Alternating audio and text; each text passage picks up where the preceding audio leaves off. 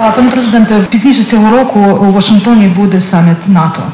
Е, Україна просить е, НАТО е, запрошення до НАТО.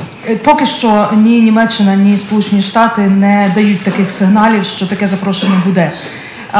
Які ризики ви вважаєте є у НАТО, якщо таке запрошення, і взагалі до міжнародної безпеки, якщо таке запрошення не буде зроблено? Дякую.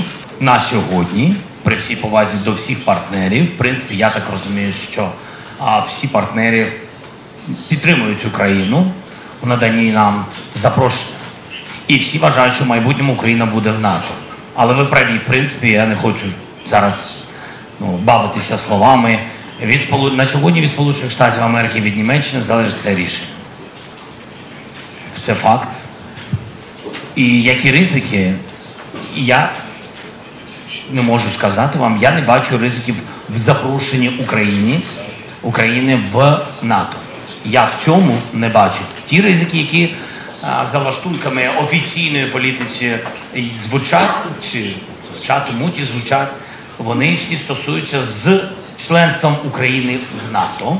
І мені здається, за ризиками пов'язаними з неадекватністю реакцією Путіна.